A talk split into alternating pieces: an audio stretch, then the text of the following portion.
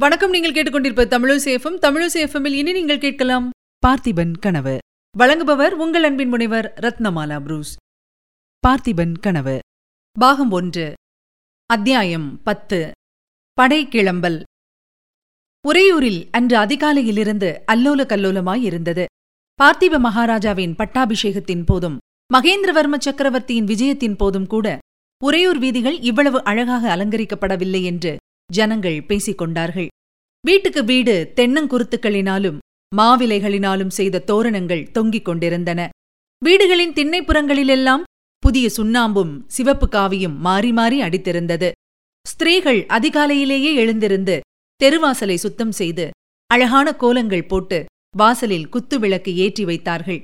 பிறகு ஆடை ஆபரணங்களினால் நன்கு அலங்கரித்துக் கொண்டு போருக்கு படை கிளம்பும் வேடிக்கை பார்ப்பதற்காக வாசல் திண்ணைகளிலோ மேல்மாடிகளின் சாளரங்களின் அருகிலோ வந்து நின்று கொண்டார்கள். விடிய ஒரு சாமம் இருக்கும்போதே அரண்மனையிலுள்ள பெரிய ரணபேரிகை முழங்கத் தொடங்கியது. அதனுடன் வேறு சில சத்தங்களும் கலந்து கேட்கத் தொடங்கின.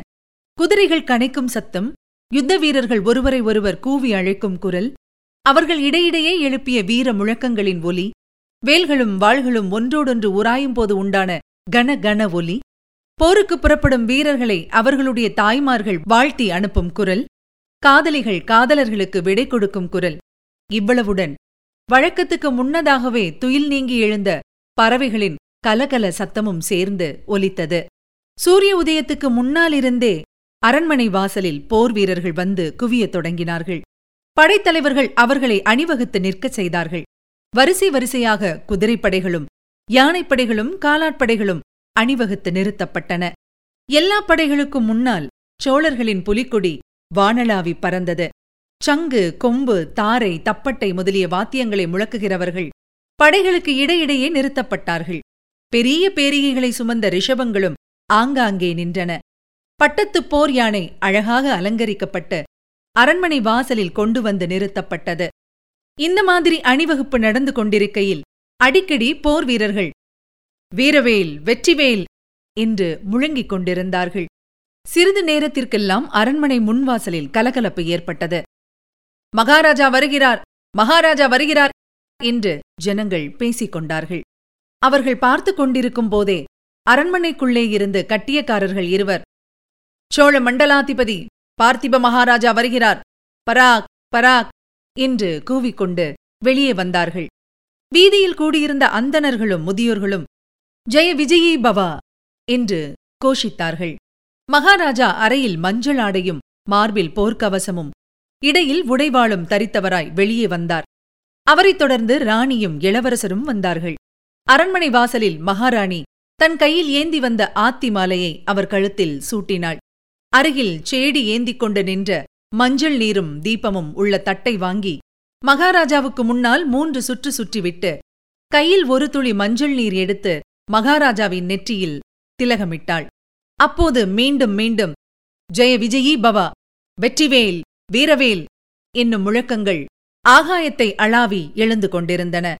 சங்கு கொம்பு தாரை தப்பட்டை முதலிய வாத்தியங்கள் காது செவிடுபடும்படி அதிர்ந்தன. மகாராஜா வீதியில் நின்ற கூட்டத்தை ஒரு தடவை தம் கண்களால் அளந்தார்.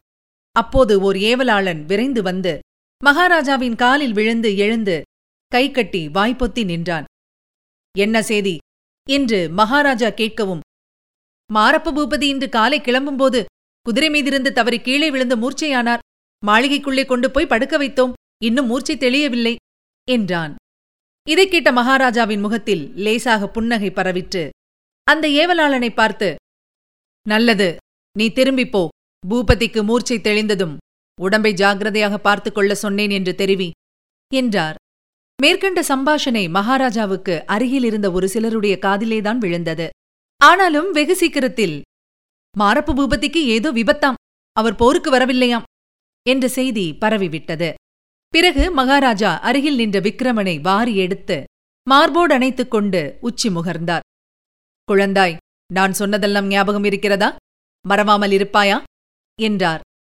நினைவில் இருக்கிறதப்பா ஒரு நாளும் மறக்க மாட்டேன் என்றான் விக்ரமன் பிறகு மகாராஜா மைந்தனின் கையை பிடித்து அருள்மொழியினிடம் கொடுத்து தேவி நீ தைரியமாயிருக்க வேண்டும். சோழர்குல செல்வத்தையும் புகழையும் உன்னிடம் ஒப்புவிக்கிறேன். வீரபத்தினியாயிருந்து என் கோரிக்கையை நிறைவேற்ற வேண்டும். முகமலர்ச்சியுடன் இப்போது விடை கொடுக்க வேண்டும் என்றார். அருள்மொழி கண்களில் நீர் பெருக நெஞ்சை அடைக்க இறைவனுடைய அருளால் தங்கள் மனோரதம் நிறைவேறும். போய் வாருங்கள் என்றாள். மகாராஜா போர் யானை மீது ஏறிக்கொண்டார். மறுபடியும் போர் முரசுகளும் தாரை தப்பட்ட எக்காலங்களும் ஏக காலத்தில் காது செவிடுபடும்படி முழங்கின. உடனே அந்த சோழ நாட்டு வீரர்களின் படை அங்கிருந்து பிரயாணம் தொடங்கிற்று. இதுவரை நீங்கள் கேட்டது அமரர் கல்கையின் பார்த்திபன் கனவு. வழங்கியவர் உங்கள் அன்பின் முனைவர் ரத்னமாலா புரூஸ். மீண்டும் அடுத்த அத்தியாயத்தில் சந்திக்கலாம். இணைந்திருங்கள் மகிழ்ந்திருங்கள். இது உங்கள் தமிழோசி எஃப்எம் இது எட்டு திக்கும் எதிரொலை கட்டம்.